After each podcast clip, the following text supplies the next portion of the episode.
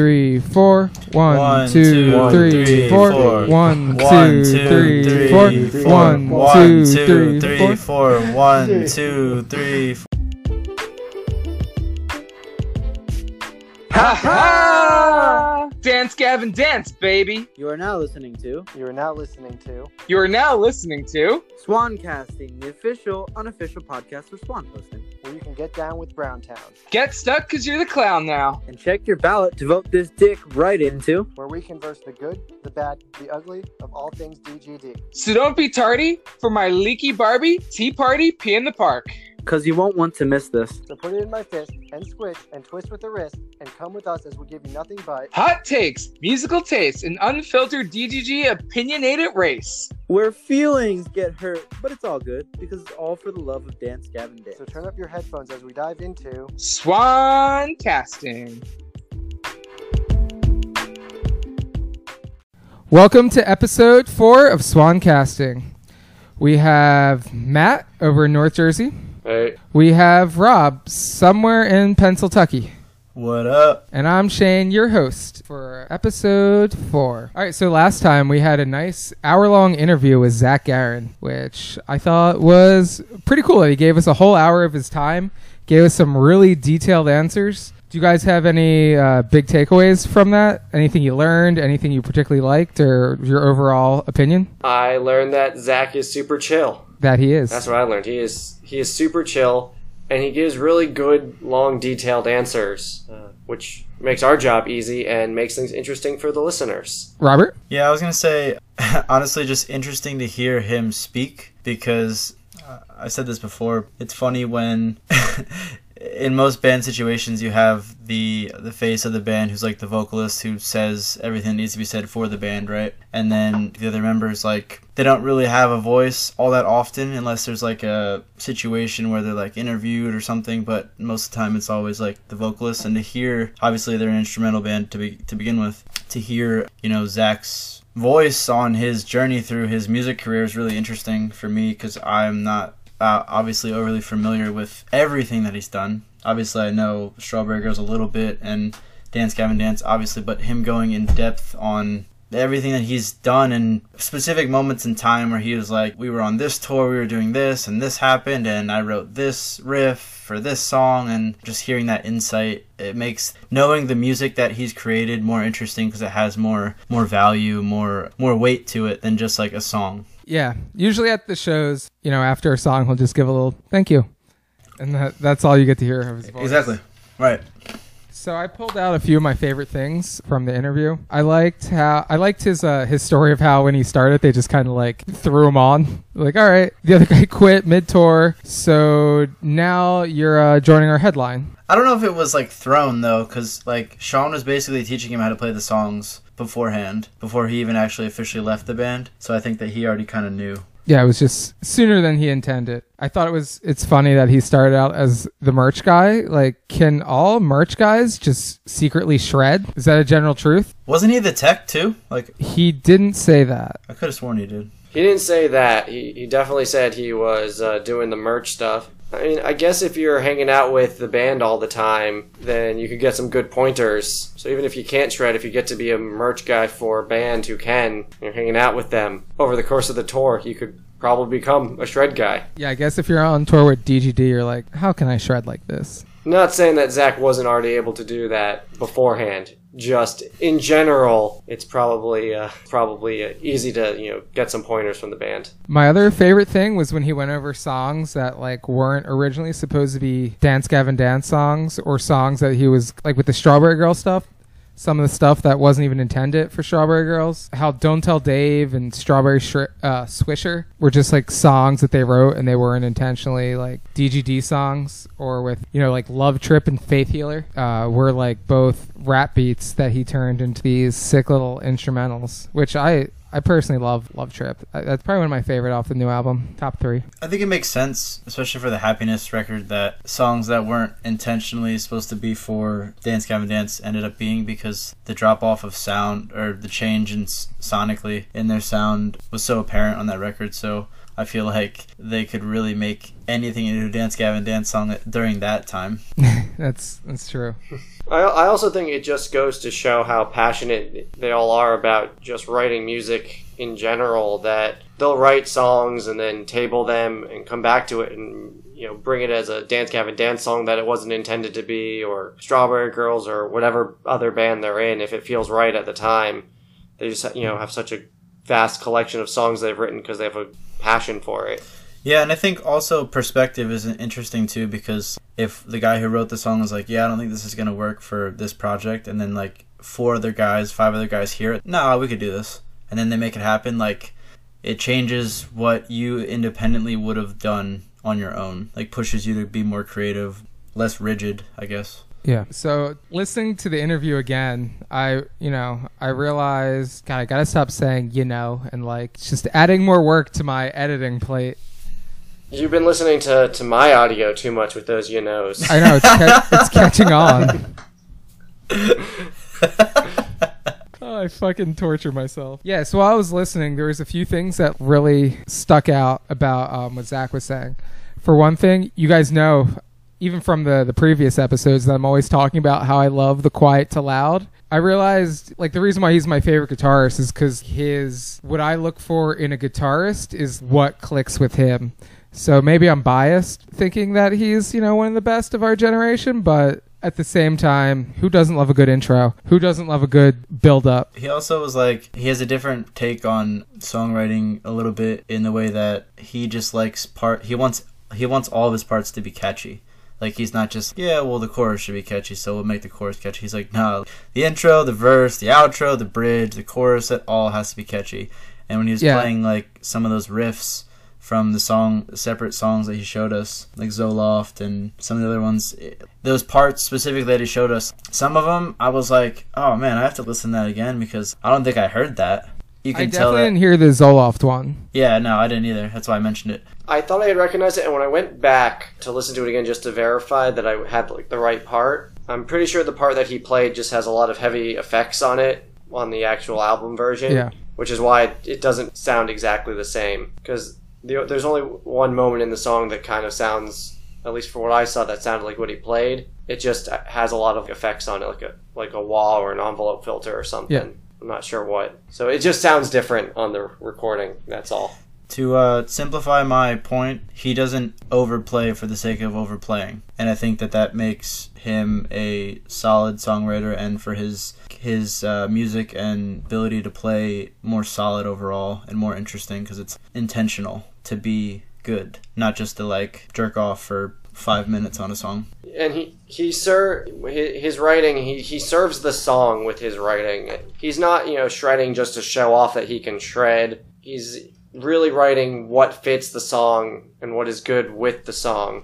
Yeah, I, I think that's what makes it so successful and works so well is you know sometimes with other instrumental music you could listen to it but after a few tracks you just you kind of get bored of it or tired of it. And then with strawberry girls you know you almost forget that you're listening to something that's just an instrumental Yeah, well, like he's he said that he likes uh, to write parts that you could almost sing along to, and he definitely does a good job. that was funny when he uh, when he was talking at first or before he played guitar. He was like, "Yeah, I'll just play it for you guys because like I don't want to have to like sing sing these guitar parts to you." And then you like pulled out his guitar. Yeah, I agree. I think that he he's super talented, and also I don't want to discredit anyone who likes to shred and noodle because I definitely enjoy that a lot. It's just his approach is different than some other people's, and I think that it's effective because it is the way that it is. I think that's an important distinction. Like if you listen to CHON, for example, I can only listen to a couple of their songs at a time because it's so noodly that eventually I, I just get lost. The cool noodliness just stops hitting as hard because it's it's always up. That's how I feel about really, really heavy music, where it's like the entire song's a breakdown, and I'm like, what do you look forward to? It's I don't know. There's nothing for me personally to look look forward to in a really, really heavy song. there's no build up to a heavy part because it's all heavy. So you Just just, get loses desensitized. loses its luster, and there's there's no like contrast. that goes back to uh, kind of the loud quiet loud formula or quiet loud quiet I said that back quiet loud quiet method that the pixies were really famous for using. That then Nirvana came and kind of stole that whole concept because when you have those kind of dynamics in your music, when it's not just one solid level of energy or volume, you, you get uh, it creates a more interesting song. Yeah, he was super cool. I can't wait till. I'm really excited for their new album. That was really cool. I wish if we only edited it faster and didn't have episodes in front of it. He told us they were going to record a new album before they actually posted anything anywhere. So we could have been like, you heard it here first. But I'm excited to hear some weird stuff. He promised some weird stuff. he definitely has it in him. All right, so I need to get like a little like a drop machine. So when I like change, I guess I could add them in afterwards, but like or I could um just use all the uh, guitar noises that we make when we're describing songs. In case you haven't noticed, I edit out 90% of them. You know, parody catharsis. Do do do do. We need uh we need like the uh really loud transitions like uh, like uh iCarly transitions. Random dancing.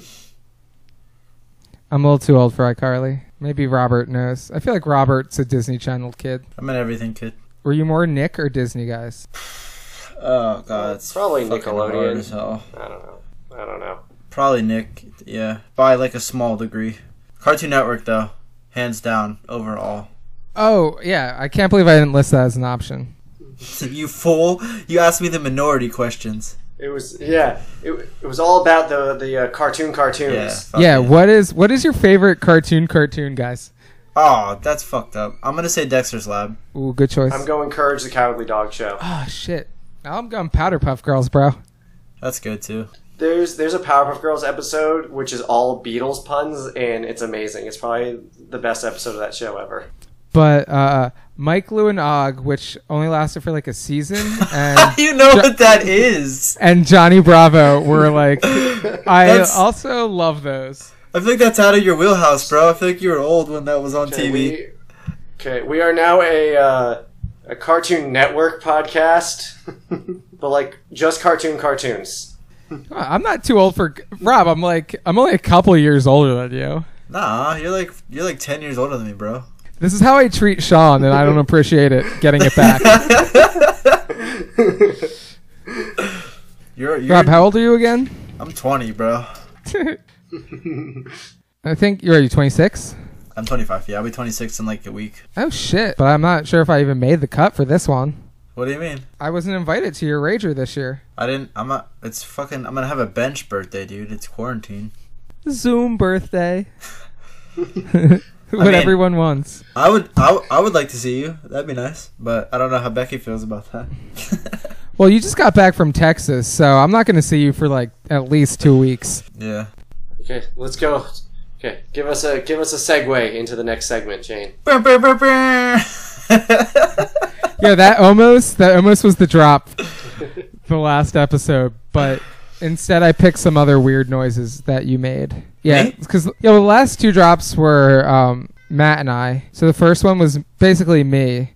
Then the second was Matt. So I figured I'd give you one, and it was between brr, brr, brr, brr, and and then just you being like, ooh, uh, mm, yeah, yeah. How about that segue? Oh, that's right. How about that segue?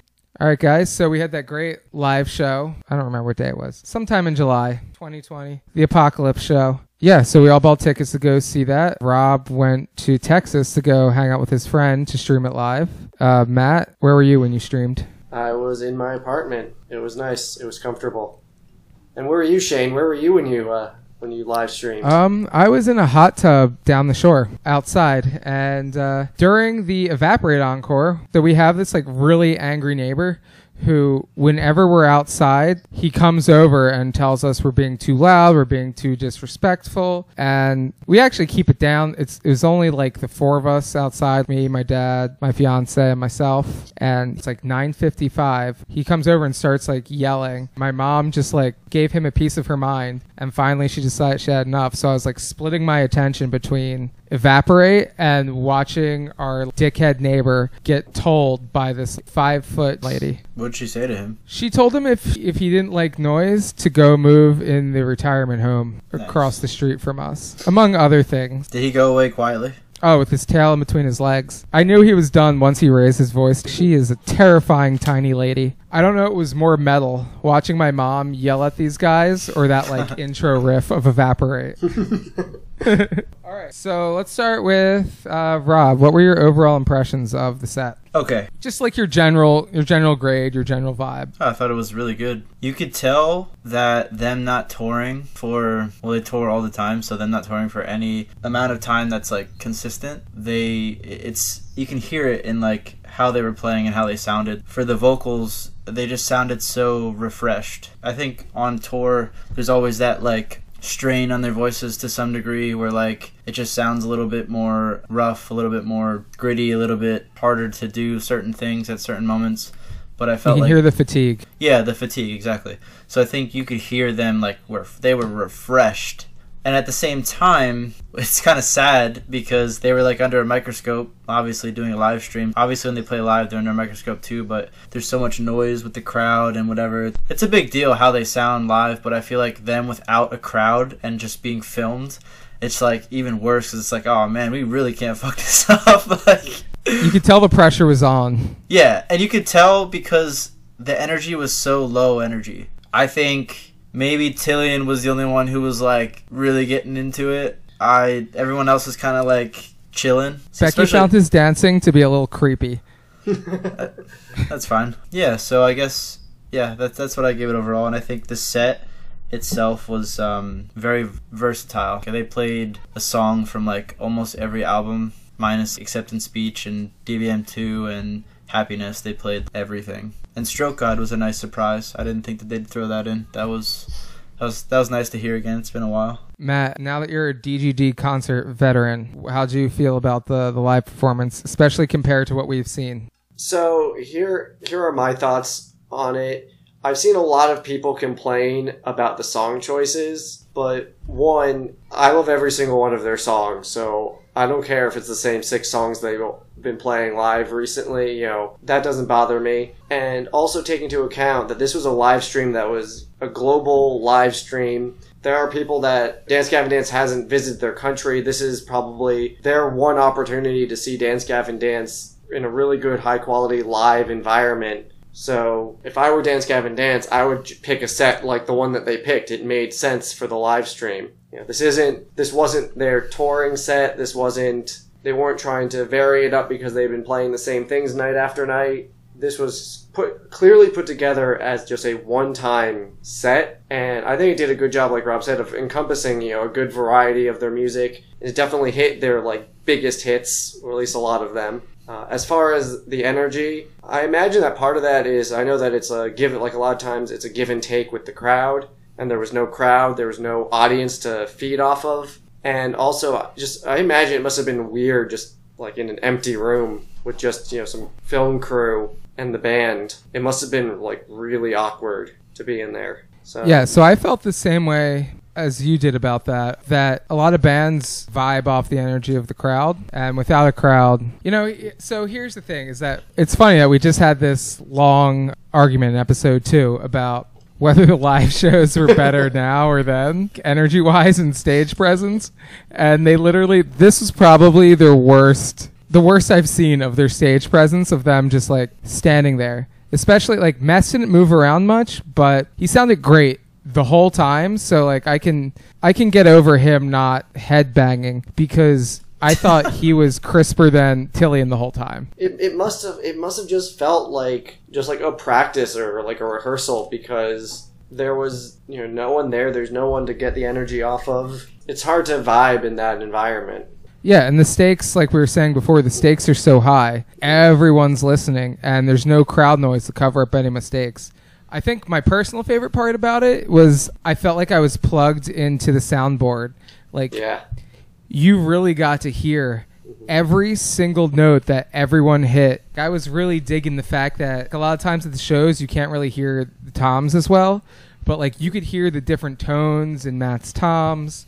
You could hear like the little nuances that they've added here and there at the live shows. I wish I could see every show with that sound quality in my ears while I'm like crushing I, I'm not crushing anyone in the pit. I'm just happy slam dancing. But Get get ready for that in the near future because uh, I think they're gonna do a couple more of these, and concerts aren't coming back anytime soon. So you might get exactly what you're asked for. yeah, I'd be down to have another. Uh, They already they already put a poll out asking the fans what they want: Afterburner playthrough, Mothership playthrough, fan voted, and then Headstrong times twelve or something. unfortunately, I uh, threw away my vote and I clicked Headstrong times twelve. I find it hilarious that they picked Afterburner and Mothership as playthrough albums versus anything else. Like, obviously, Afterburner just came out, so that makes sense. But they were like, we're gonna skip over ours and anything else we've ever done. Mothership. like, okay. Well, I, I feel like Mothership is well, Ars was garbage. I could see why they wouldn't want to play them. Ars is garbage. Okay. Here we go. I, I do think that they should play uh, Headstrong at least once just to show Trapt that they could do it better. I think Mess should sing the whole thing. We all know that they could do it better than Trapt, but I think just to show Trapt that they could do it better than Trapt, they should do it. When Trapt speaks, or I'm sorry, not Trapt. When the singer of Trapt, whatever his name is, speaks on on Who social cares? media, he's. I, He- I feel like he's he's Trapped. just like drunk every time he says anything because he just he'll fight anyone on anything, and I'm like, why, why, like why? Because he's headstrong to take on anyone. I was gonna say I, have I was gonna say I have that on good authority. I have that on really good authority. Oh, you win. That's a great point. Ah. I I actually love this beef with Trapt because it's like, who the fuck listens to Trapt anymore? I, I hope they're putting out good stuff, except it turns out that dude's a real piece of shit. Well, they So just it- they just released a new album, and they like in like the first week they only sold like six hundred copies. Six hundred copies, and he's like trying to refute that, like, oh, your numbers are wrong. It's like, no, they're not, dude. Like, your Me- album didn't make the charts. Meanwhile, so- meanwhile, Afterburner is charting again because of the physical release. So it's charted Yeah. twice. And they, yeah, I gotta say, they are maximizing on uh, digital sales with like bundling like sweatshirts and like sweatpants and shit. They have, I've never seen so much Dance Gavin Dance merch in my life until the past like six months. Yeah, their merch has gotten better. Uh, I'd say like Mothership on their their merch has gotten a lot better. Before it was just like the weird, goofy like uh, squids and dragons and like now now I feel like they have control of their own merch and it's well, it's a lot they better. just, I think they just base all of their merch off of the album art now, and before it wasn't really the case. And yeah, I which s- makes no sense because the album art's amazing and like the fans love it, even though it's a little weird and cartoony, but it's still cool. Yeah. Uh, just want to let the listeners, whoever didn't get to see the show, I'll just give them a quick rundown of what the, the set list was. Uh, it was Prisoner, which was the live debut. We had Headhunter, Lemon Meringue Tie, God Strokes Millionaire, One in a Million, live debut. Also, back to back Millionaire songs. Chucky, Summertime Gladness, Strawberry's Wake, also the live debut. Uneasy Hearts, Weigh the Most. The lead was actually sung by Andrew Wells, which is pretty cool. Uh, we Own the Night, Inspire the Liars, and the closer was Evaporate. So, guys, what was your what was your favorite song? Starting with Rob. I'm gonna have to say, "Inspired Liars." I just, I love that song to the core. It's, it's my, in my opinion, it's one of their best. Rob, I'm gonna say that's not an opinion. It's fact. yeah, yeah, it's You're it's a, you were correct. it's a great song. Um, people can bitch about the the set all they want. I guess it's because they just want deep cuts. So they want shit that like they don't always play and like shut up. like, I I hundred percent agree with that statement. Shut the fuck up. It was a great set. That's my that's my take on it. Like, I feel like they've definitely played shorter sets, a different like Warped Tour where it's been more like straight single. Like I guess those are all singles, but you know less less of the singles you really want to hear, and like that's frustrating. But when they play twelve fucking songs, like it's hard to be mad. You know what I mean? Yeah. Um, so I'd say Inspired the Liars. I enjoyed hearing Stroke Out again. I think I, I kind of missed that song. And also, I love Instant Gratification, so hearing that, and we always hear We Own the Night, so that was a given, which is a great song too. Not gonna dismiss that. Stroke Out was refreshing. That was my only beef of the whole set list was We Own the Night. I could have used a deeper cut just for that one, but, They're not gonna play their biggest song, dude. I was gonna say also that's one of my favorite Dance Gavin Dance songs. I've just seen it like at every tour. Yeah. I don't understand how you could be mad at the set list. I could see Nah. people having other beefs such as a 50 minute show, but also that's if you've been to a Dance Gavin Dance That's concert, the cap. That's what they do. Jon Yeah. Jon literally said in in uh, multiple interviews and like my voice literally caps out at like 50 55 minutes. When they played Mothership in its entirety a couple years ago, they played 14 songs and, or 13 songs. And Oh, by the time they got to Man of the Year, no, he sounded great. And still, those that album playing all those songs, it just he had so much vocal time on that record. That's a lot. Well, you know, we talked about this before. I understand the limits on. Well, they're actually not playing live every night, so I feel like you could tax yourself a little bit more than usual. But towards the end of the set, so for Inspire the Liars, there's a few times where I heard like Tilian was was actually struggling a little bit, but like not. It was just like fatigue struggling. But there was also he had some really cool moments on Inspire the Liars where he added some extra vibrato to his voice. And then I actually like the intro when he went instead of going high on I'll tell you what you want to hear, he went low instead of Yeah. high, which I thought was cool. And he, he like definitely that. added s- some more stuff, but you could just tell they were tired. But back to our thing where they should have some instrumental jams. Like you could add, just give us like a minute or two on a couple extra songs. Hit that hour mark. Yeah, I agree with that because in between, like, okay, it's not a live show, so they're not talking to anyone, so they didn't talk at all. So you're like, okay, this is not that they talk a lot when they play, anyways. We had nothing. It was like straight, straight to the point, strictly business. Mm-hmm. We're gonna play these songs, which is fine. But like, bro, now's the time to like noodle. Like those in between times when they play like the weird synthesized version of the songs. They could have done I don't know, something cool in between, like an instrumental thing in between songs. I mean, so so what they do in between their songs with that like weird. Actually, they could. Those are actually really sweet. I really Those- enjoy. they are cool.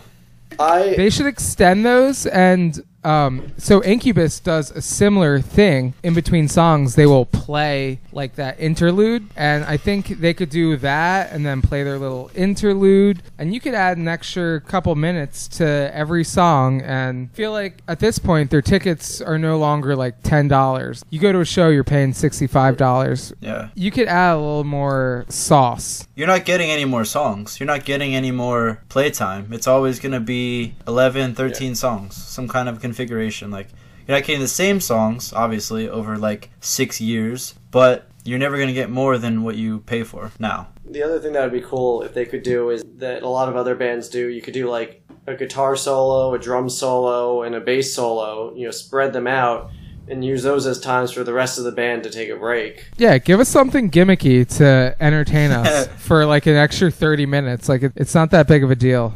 Oh, But- you know, you know what I've seen too that's really cool. The the band Issues when they're working on new new music. Uh, one year at Warped Tour, they opened the set with a new song that no one ever heard before. It wasn't the full thing. It was just the first forty five seconds of the song, but no one knew what it was. They just played it and they were like, "Oh, that was sick," and then they like started their set. Doing something like that because if they're always writing, I'm sure Yeah. they have things that are like in the works. Just play like a little snippet of something and then go on with your set. That would be cool. Yeah, some jams that never made it to an album. or that will make the next record. And then later they can add it to an album, and then people can be like, "Wow, I miss the the old version of this band." And then everyone who's a fan can be like, "They've been playing that for years." That happened with Muse. That's exactly the, what like, I'm referencing. Yeah, like the Osaka Jam, and there was another one that they eventually turned them into songs. I don't think I don't think that paid off because they jammed on them for like a minute or two during the shows, and the songs were only like a minute or two. I just felt like they lost their rawness. My point is, is that fans will always complain. Yeah, we didn't get our, our synchronized dancing. like I thought they were listening to the pod. I mean, I I tag at DGD the band on Twitter every post. Nah, they're I trying to make it good, bro. It has to be right. They can't do it on the live stream. They have to wait till they tour again. Okay, here's what I want. I want them to do their cover of "That's What I Like" with the synchronized dancing. I need I need Jon Mess to be shot out of a cannon into the crowd. on an inflatable pizza.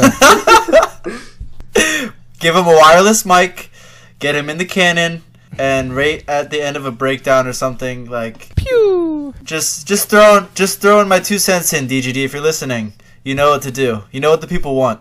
And we are the people. We represent them. We represent everyone who's a Dance Gavin Dance fan. I think Hey, three is a large enough sample size. yeah, getting back on topic. Matt, what was your uh, was your favorite live show? My, I think my favorite was uh, Strawberry's Wake. That intro with the sound quality that they had was just, it was perfect. It sounded great, and it's a fun song overall. And I'm not sure what they were doing with the layered vocals at the beginning, if those were just a Yeah. backing track they were playing, or if it was a vocal effect coming from Tilian or a vocal effect coming from from Andrew. But I thought it was pretty cool, no matter what it was. It sounded Yeah, cool. it was like a it was like a harmony. It was like a a higher and like a middle range Yeah. vocal at the same time. It was cool. Yeah, I wa- I wasn't sure how they were how they were producing it, but it worked. So whatever they were doing, it sounded cool. I really liked it. Yeah, the song was great live. You could tell that it was less polished than their other songs. Like it's not an easy song for them to play or sing just because it's like cute and catchy. So I'd like to hear it again in the future because I feel like they almost killed it.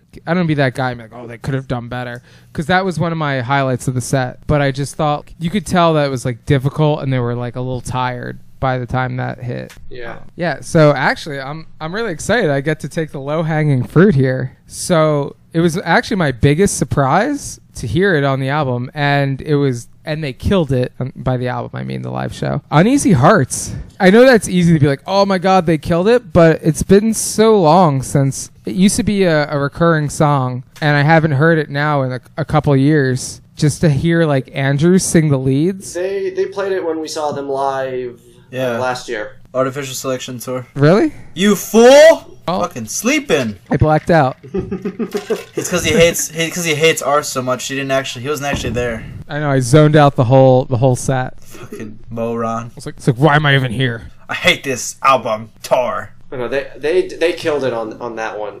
You could hear Matt doing some pretty interesting fills that aren't on the album. Swans, like little solo, had like a few extra notes here and there. That it's nice when they switch it up because you know you're expecting like to hear something from the album and then you get like a better version. And I just thought Andrew sounded great and Tilian doing the Nick parts. That was that was my favorite. I wasn't expecting it, but uh, How how would you uh, rank it compared to the uh, the 10th anniversary version with all three of the lead vocalists on it?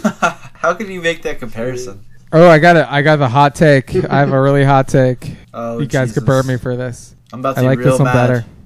I like this one better. It was so it was so good. It was so polished. Yeah, no. So I really do like that version with all the lead singers, but I feel like 3 was was too much. It really fucked with the continuity of the song. No. Tilian was the weakest link. Goodbye. All right, Rob, come at me for this. You could- I, I know what I said was it, it felt it felt wrong to say. Yeah, because it was wrong. Oh my god. I don't even know where to start with your point. Just everything is just fucked about it. Hearing Kurt do the intro was just it just it felt right. It felt like it that's how it was written, obviously. It's just different and I've never heard him sing the intro before live.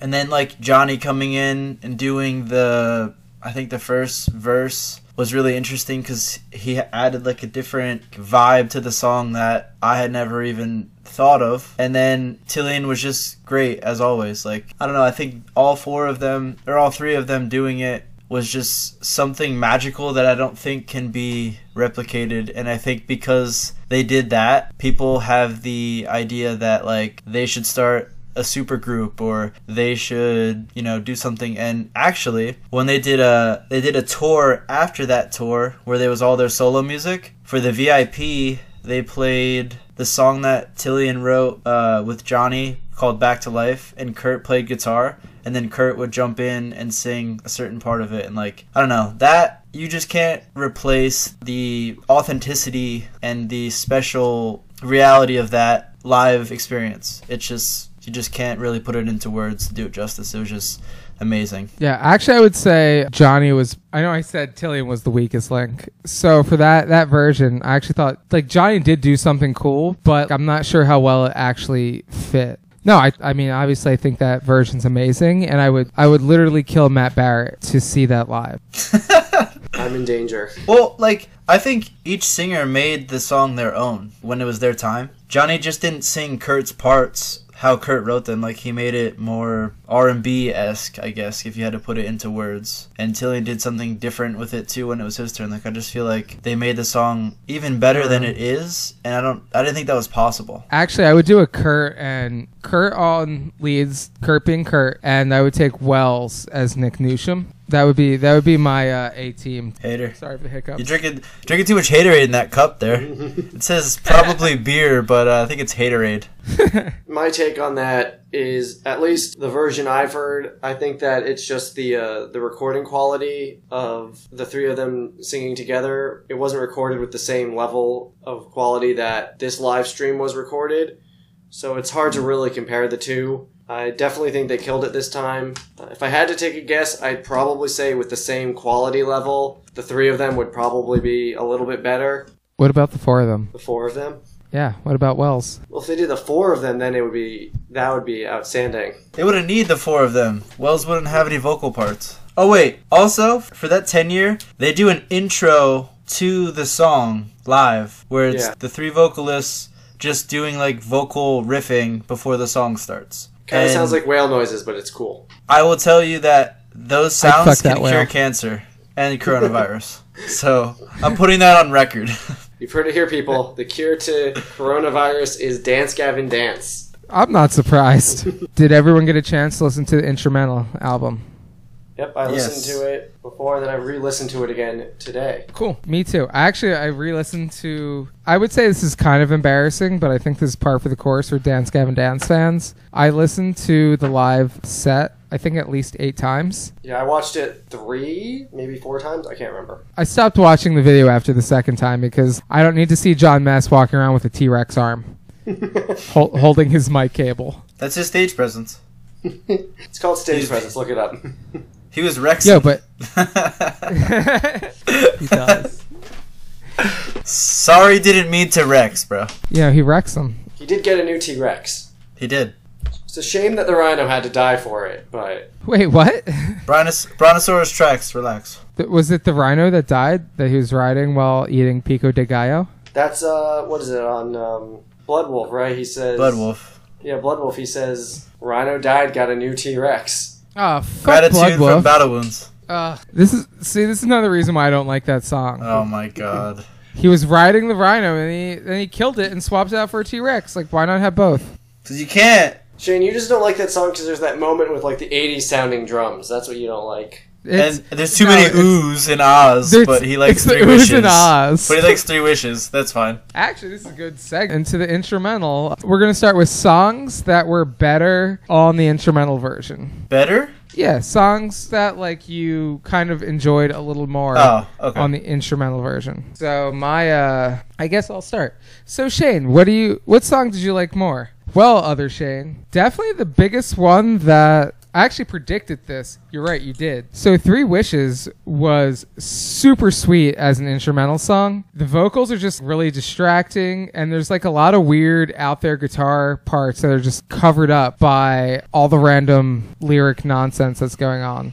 By far we've agreed that it's the weakest song lyrically, but I think once you remove the lyrics, there's there's a lot of cool stuff going on with the chorus and yeah. I I, I agree with that. It was definitely uh, the most improved. It gets the award for most improved on the instrumental version. My only my only comment is, and I know this would technically violate it being an instrumental version, but they should have left in multiple stab wounds. Yeah, multiple stab wounds. Just for Rob. Just for Rob. So Rob, what did you think of the instrumentals of Three Wishes? I thought it was trash. Honestly, sitting there like waiting for the song to sweep me or like me to hear something cool, and I was just kind of bored. It's not. It's not my least favorite, ironically, of the instrumentals. But uh, so it did move up in your books. somehow. But uh, it, it it just shows that the other song that I'm referencing, how much the vocals added to it. So what what's the other song? Uh, what song do you think was was worse instrumental? Whoa, Matt, Matt, get back in line. That's my job to ask that question. There's a flag on the field. I feel violated.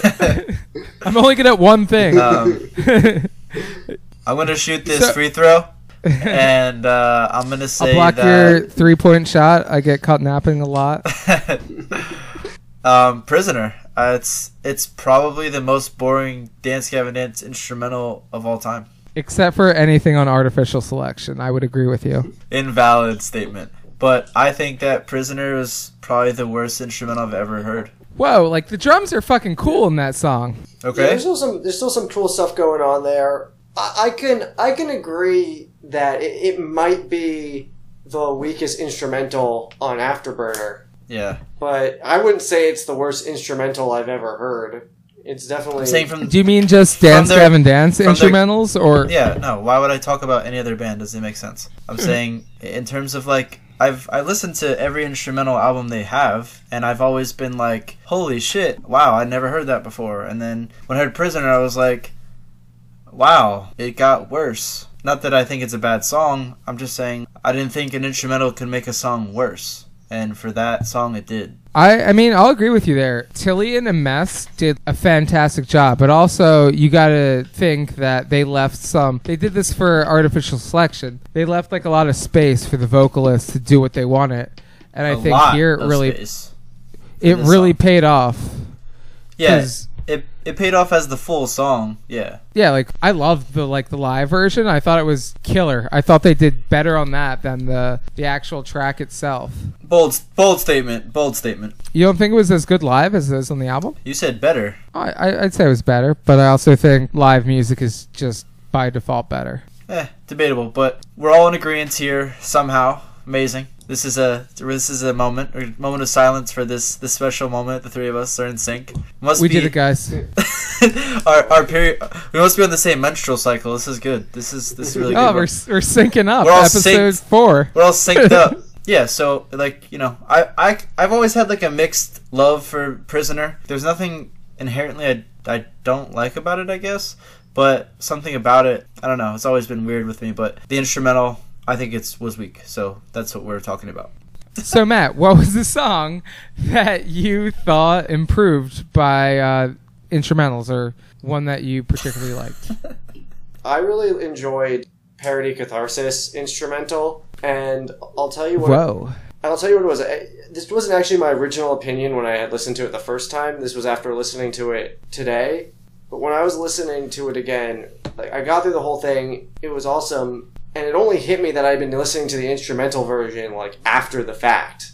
I just felt like I was jamming to the the song itself. That's I don't know how to describe it, but it was just a really cool way that it just sounded so perfect, and I could like kind of picture in my head how all the vocals fit in, but then still hear all the parts going on behind it without the vocals in the way. So it was a pretty cool just listening experience. I didn't notice that the first time. This time around, I definitely, I definitely picked up on it. So that I thought that was pretty interesting. It was the only one that was like that too. The rest, the rest kind of, I don't know. I felt like they're with instrumentals. A lot of times, I feel like they're missing something with the vocals, only because that is part of the song, and I've heard the song with the vocals so many times. And this one hit a little harder without the vocals. Yeah, For yeah. you.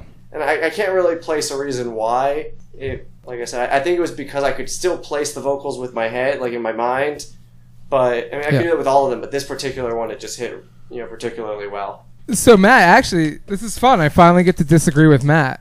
I actually thought parody catharsis didn't pop as much, which I'm not saying that's like necessarily a bad thing because it just like backed up my my original point that everyone fucking killed it on the song. And without Mess and Tilian, for me, it just like didn't pop as much. But the other thing that I'll give credit to the the lyric version of the song is that it's like so well mixed that when I heard the instrumental version of Parody Catharsis, I didn't feel that I heard anything new. I felt I could hear everyone perfectly clear on the regular version. So I was expecting those those guitar riffs that were like subtle. I guess they're not subtle, but they weren't in the the More foreground. background, Yeah.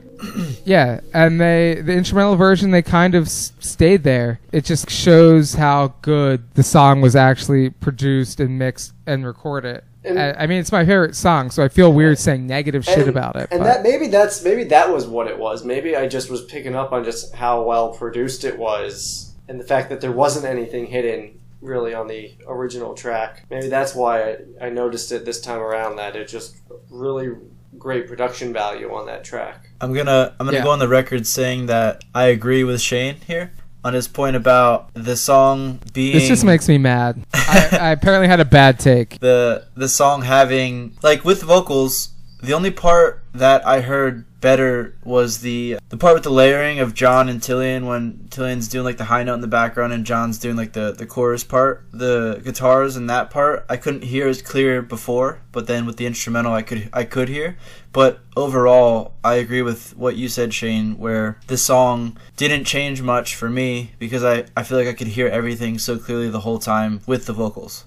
So Yeah, for me, my biggest songs that grew on me without lyrics were, I mean, obviously you have like lyrics lie, Yeah, Say Hi, night sway, all the like heavily technical songs were like as good as I thought they would be. Like they were really great. But I think my biggest surprise was Three Wishes. Oh yeah, I already I already talked about. And my other my other favorite grower was Parallel. Like Rob, your lasers were fucking amazing. Really, the laser parts were awesome. And I- the other thing I thought that was weird is minus the ending when they clearly try to go heavy, without the lyrics, it's kind of a very chill, mellow song without especially without Jon's like Rambo mixed with Rodney. The whole song just becomes like kind of gives me some chill beachy vibes. But when you hear it with the lyrics, it's it's a totally different song, uh, which I love. I it's one of my favorites on the album, but yeah, Parallels was definitely I'd say it was the biggest change for me without instrumentals. And Three Wishes I definitely was my biggest uh I definitely like that more than the original. Like I actually love the instrumentals of Three Wishes where you guys know I'm pretty lukewarm to the album version. All right, so um kind of in the same vein, did you find any songs where vocals really held the song down? Like without the vocals, the song's kind of meh. oh, you didn't ask me with- what, what my favorite song was. I started with you. I didn't tell you my favorite. You just went negative immediately. No, because you didn't. You didn't start with me. You made a point about three wishes, and then you asked me a different question. Oh, I asked you what your favorite. uh But Rob, give us. What do you, you have? You clearly have something to say. What do you want to say? I mean, you guys mentioned parallels and lyrics lie. Those are up there for me instrumentally, but uh, I want to say that nothing shameful was really cool instrumental. I that intro riff, I just it's so fucking good. I was listening to it today and I was like, wow, that's that's really fucking catchy. I think that obviously with the vocals it's incredible, but there's just things I didn't quite hear the first time uh, with the vocals over it, and also the um, like jazz guitar versus the the one where T- Tilian's like I'm on a codependency to you. That part um, there's like this weird jazz rock guitar that sounds so something out of Sonic, and it's just I heard it with the vocals with uh, with the full song, but like the instrumental just shines so much brighter without it, and I love it. I need to clarify. Do you mean Sonic Youth or Sonic the Hedgehog? Sonic the Hedgehog, Sega, Sega Dreamcast, jazz rock, you know, all that, all those uh, sounds from that era, I guess. Matt, what was your favorite? Or do you have any comments about Rob's favorite? Um, I have to. You're right, I, fuck well, Rob. no, well, You asked no, him what his favorite was. Right. It was parody Yeah, catharsis. But my my comments. So as far as nothing shameful goes, I've loved that intro riff from the first time I heard it. I really like, Obviously, Zach wrote it. no, he didn't. The intro riff, the parody catharsis. no, No, nothing shameful. nothing we're talking shameful. About. Oh my god, what a dude, guys! Like when the podcast starts going on for too long, I start losing my fucking mind. So- I'm senile. Clearly. Sorry. Uh, I, I just I just really like how it it alternates between the you know the really fast part and then just like those quick stabs. You know, I, I think that's a really cool cool vibe Yeah. to it. Would you say um, like multiple stab wounds? Oh my god. Yeah, it is kind of like multiple stab wounds now that you mention it. Except nothing like it. Sorry, Matt. Continue. No, I I just wanted to reiterate that that is an amazing riff. I wouldn't say it's not the most complex riff that they've ever used, but it's definitely one of the most impactful. Uh, I think. Yeah, I would actually say my favorite was Calentamiento Global. Did I get it right that time? That was pretty close. Yeah. I'll, I'll take it. Good enough. We don't we don't need to have another fucking segment about me trying to pronounce it. Yeah, I thought the leads were just without the vocals. I thought the leads were like way more colorful and kind of like Zach was saying that the leads were almost song lyrics to where when I heard the instrumentals that really stuck in my head and I knew that was going to be a good one, Yeah. but I thought I would end up liking Parody Catharsis the best. Yeah, Global was my was my favorite.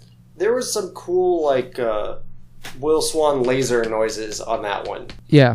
I'm always a fan of some good Will Swan laser noises. Is And like he s- said in that last interview, he likes to trick people into hearing keyboards, not just not just guitars. Oh, which actually reminded reminds me of something. I thought it was really cool in Summertime Gladness where they were doing the um, the horn section with the guitar pedal. you mean the saxophone? Yeah, I don't know horns well enough to Jesus. to judge. well, I don't know what you heard, but uh, it's not a horn. well, I don't want to be like I'm be like, oh well, that's that's definitely a tenor sax. Like I don't I don't know enough about brass Sax. instruments. Saxophone. Shane, we've been th- we've been through this before. Saxophone's not a brass instrument. Oh, you're right. Just like piano is a percussion instrument, it's like a stupid categorization. Like I get it's based off how they work, but as far as sound wise, Wait, actually we- wait, actually wait. Just side note, side note. I do have to clarify that I learned recently that the distinction on the saxophone is not because it has a reed. It has to do with whether it has buttons or valves. That's the difference between brass and a woodwind. uh, uh, uh, I, forget which is do which. you have any, do you have any has- input? That's mine. One has buttons and one has valves. That's the distinction: is buttons versus valves. It's it's even more arbitrary than I thought. yeah, it's it's wor- it's worse than you think. oh Jesus! Okay, so anyway, continue. That was just this a side note.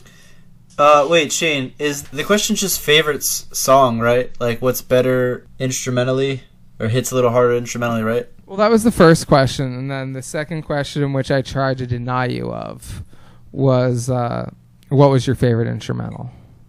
Oh, okay. So we're not on like which song got better with vocals yet. No, we already did that. Oh no, we did the opposite. No, we I'm So- not doing a great job. Yeah. okay. so um, you were So talking you were talking about Calimanta Global, and I think that yeah, that song it was cool instrumentally. Like I wasn't 100 percent in love with it, but uh, it was cool. But I think the vocals really added Yeah. another layer to it that made the song kind of like way better. I, I agree with I I agree with that. yeah, I was I agree Oh. with, I agree with Rob on that one as well.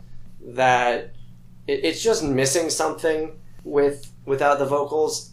I'm not going to say that it, it got a lot worse without them, but it it definitely feels like it's missing something. But I said before, I feel like a lot of these tracks without the vocals are missing something. I mean, they're written with the intent of putting vocals on them. See, I didn't feel like it was missing anything. That's weird. I mean, I just feel like the vocals, the vocals definitely give it something that like raises it up.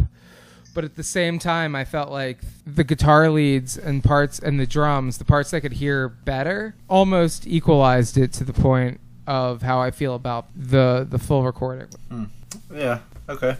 Oh, also, um, for we're talking about songs that felt like they're missing something. Hearing "One in a Million uh, instrumentally, there were definitely parts of that song where I was like, "Hmm, uh, vo- where are the vocals?" Like it, it just Yeah, it felt weird. But also at the same time, there are parts of that song that I was like, "Huh, I didn't hear that riff." Or like those. So there's specific parts of the song there. There's like lower notes I couldn't hear with the mm-hmm. vocals, So- and I thought that was interesting. So actually, I- So particularly at the end of the song, and also you could hear like with one in a million, there was there's some like decent bass going on Yeah, that I found entertaining, so uh, which Yeah. you can't hear at all. So I, I I actually have a question for you guys on that track. Did you like on the on the instrumental where? What were your thoughts on the part where it's you know the the, the tag and it's just on the instrumental it's just the one instrument going do do do do do do do do do do where everything else drops off instead of the vocals there. I feel like they clearly were anticipating vocals to go there because if not, it's it'd be super Well, also, like if they decide not to do anything there, it would be super weird and corny. Tilian Tilian wrote to the instrumentals, so he took that part and was like, okay, well that's the melody that I'm gonna do. Yeah, which I feel like. So something I've been thinking about for a while is that why do vocalists sound better? Actually, other than Kurt Travis, why do vocalists sound better in Dance Gavin Dance opposed to their other bands? Like, don't get me wrong, I love Tilian and Tides of Man. Johnny's great in Emarosa. His solo stuff is pretty solid. I don't like his other work quite as much, but like his best work is clearly in DGD for me. And Yeah. I think that has a lot to do with like sometimes with these instrumentals that have been released, you can hear the vocalist borrowing or copying. There's there's a specific term for that when the vocalist follows the, the melody. Yeah, like I feel like the vocalists benefit a lot from like Swan's catchy guitar parts that they they'll turn into like their vocal riff where it's like really it was originally the catchiness was written as a guitar riff and Can but can you honestly say that they've done that a lot? Because I can't say that I've heard that a lot in the instrumentals. So a lot of times they'll use the instruments as a launching point for their vocal melodies. Like it won't be it won't be like verbatim following the melody, but the elements of that riff are inside the vocal parts. That doesn't take away from their ability to write because not everyone can do that. Like particularly with Johnny Craig is that Johnny sounds a lot better when he's in Dance Gavin Dance, and I think it has a lot to do with the cues from the instrumentals. Hmm. Well, I can't say I disagree or agree because I don't really know. I haven't really paid too much attention to that specific point. But in terms of like a verbatim melody from guitar to vocal, I've heard that a lot in the past couple records, or a few times. Maybe not a lot, but it, it's been apparent in certain songs that artificial selection. There's a song Is it is hair song right before gospel, gospel. that? Oh, Burnout. God, you're right. Yeah. Gospel burnout. yeah. So, Gospel Burnout, if you listen to the instrumental, the instrumental has the vocal melody in it a few times and like it's verbatim. And I can say that I've heard it more often recently than I have in the back catalog. Well, in the back catalog, they literally just didn't consider their vocalists at all. They would just write crazy shit, So I, and I would say pre Ars, honestly, because I think the first time they ever wrote music with vocals in mind was probably Ars. Like you can hear it on the instrumentals. That's where the that's where the vocalist goes. That's where the vocal melodies are. Like it's more obvious on that album than the others. it is more obvious. You can hear Giant do a little bit in DBM too. Definitely isn't as prominent on acceptance speech. Uh, Mothership, it's it's around a little bit, but yeah, definitely more prominent. You're right. Definitely more prominent on the. Wow, he said he said I'm right, Tomorrow, guys. Take notes today. Yeah, I'm editing the, the shit out of that. There's, there's a lot of agreement. There's a lot of agreeing going on in this uh, in this podcast in this episode. We're gonna have to change that. I think we all have coronavirus. I think this we're actually ill. Yeah, we all that the neurotoxin of coronavirus is really affecting our brains. I can't smell, taste, see, and I'm agreeing with Rob. I need a Um, doctor. Um, I think we're pretty close to being done. Does anyone have any other points they'd like to say about the uh, the instrumentals? I'll just say like honestly, we talked about it kind of, but overall, I would say a majority of the songs are impressive with vocals, and I think without the vocals, they're still impressive. So I feel like there's not a lot to gain from the instrumental overall. I think that's what we've established in this conversation. You just get the uh, the benefit of hearing like the depth in a song, and I feel like that's the whole point of the instrumentals is like little parts that you'd miss out on because of the vocals going over it. But I think I think the instrumentals were pretty strong. Yeah. Matt, a- anything to any points to wrap up?